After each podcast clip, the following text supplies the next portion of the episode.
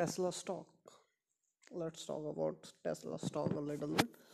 You know, back in 2000, like in 18, when I first started learning about the stocks, मैंने start किया किससे Tesla से like it Tesla was my one of the favourite stocks first time I started virtual trading and पहला stock जो मैंने trade किया market में वो टेस्ला था एट दैट टाइम स्टॉक कुछ प्राइस था around two fifty to three hundred में वेरी कर रहा था स्टॉक अप एंड डाउन्स था.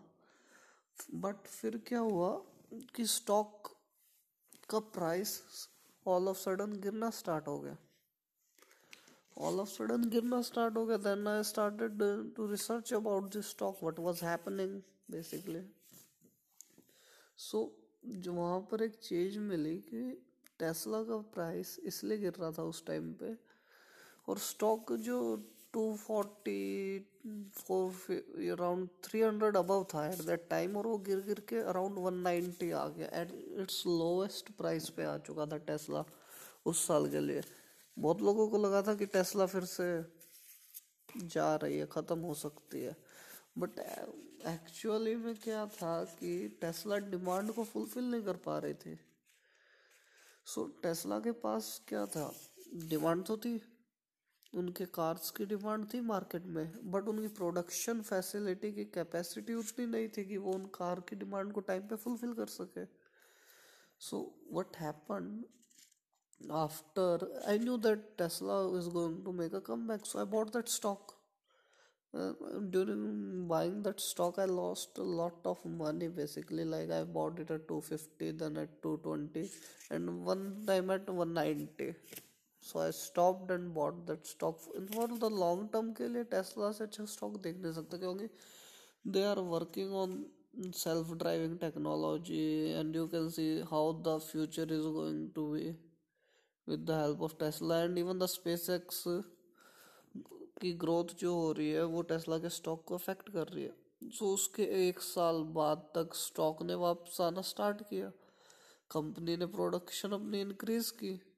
डिमांड को फुलफिल किया। प्रॉफिटेबिलिटी की तरफ़ जाती गई और टेस्ला ने फिर 2000 का मार्क भी टच किया उसके बाद।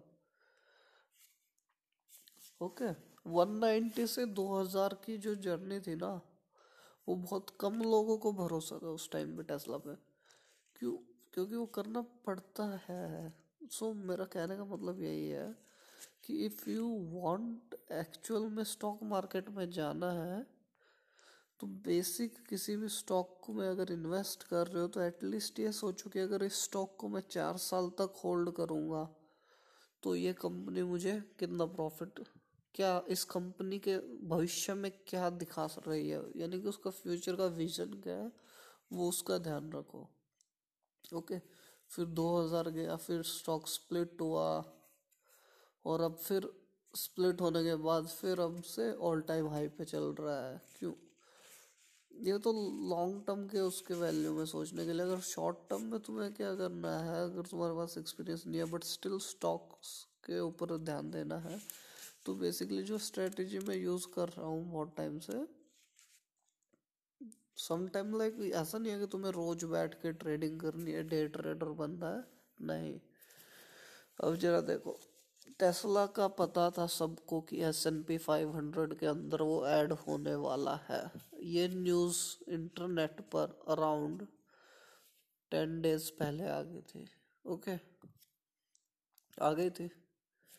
तो उस टाइम पे क्योंकि जैसे उससे भी पहले एक और न्यूज़ आई थी, जब गोल्डमैन सैक्स ने वैल्यूएशन दिया था टेस्ला को सेवन हंड्रेड डॉलर्स पर शेयर का वैल्यूएशन और उस टाइम पे शेयर फाइव फिफ्टी के अराउंड था। तो मूवमेंट जब ऐसे न्यूज़ आती है किसी कंपनी के लिए तो movement you buy that stock and you will see rise in that stock and just sell it on the same day like आज बाय किया, आज न्यूज़ के कारण राइज हुआ है, और उसी दिन सेल कर दो। क्योंकि नब्बे परसेंट लोग उसी दिन बाय करेंगे और वो होप करेंगे कि और आगे जाएगा। नहीं, लो बाय सेल क्योंकि हमें रिस्क अगर हमें उतना वो करना है कि होल्ड करना है तो हम डे ट्रेडिंग करेंगे बट हम डे ट्रेडिंग नहीं कर रहे पार्शियल डे ट्रेडिंग करेंगे। ओके दैट्स ऑल एंड अगर इसके ऊपर और बात करनी है तो मैं फिर करता हूँ। Investments are subjected to market risk. So i'm just talking about the market how tesla performed. I'm not suggesting anyone to buy that stock or anything like that. Okay. It always depend on you. I'm just giving you my opinion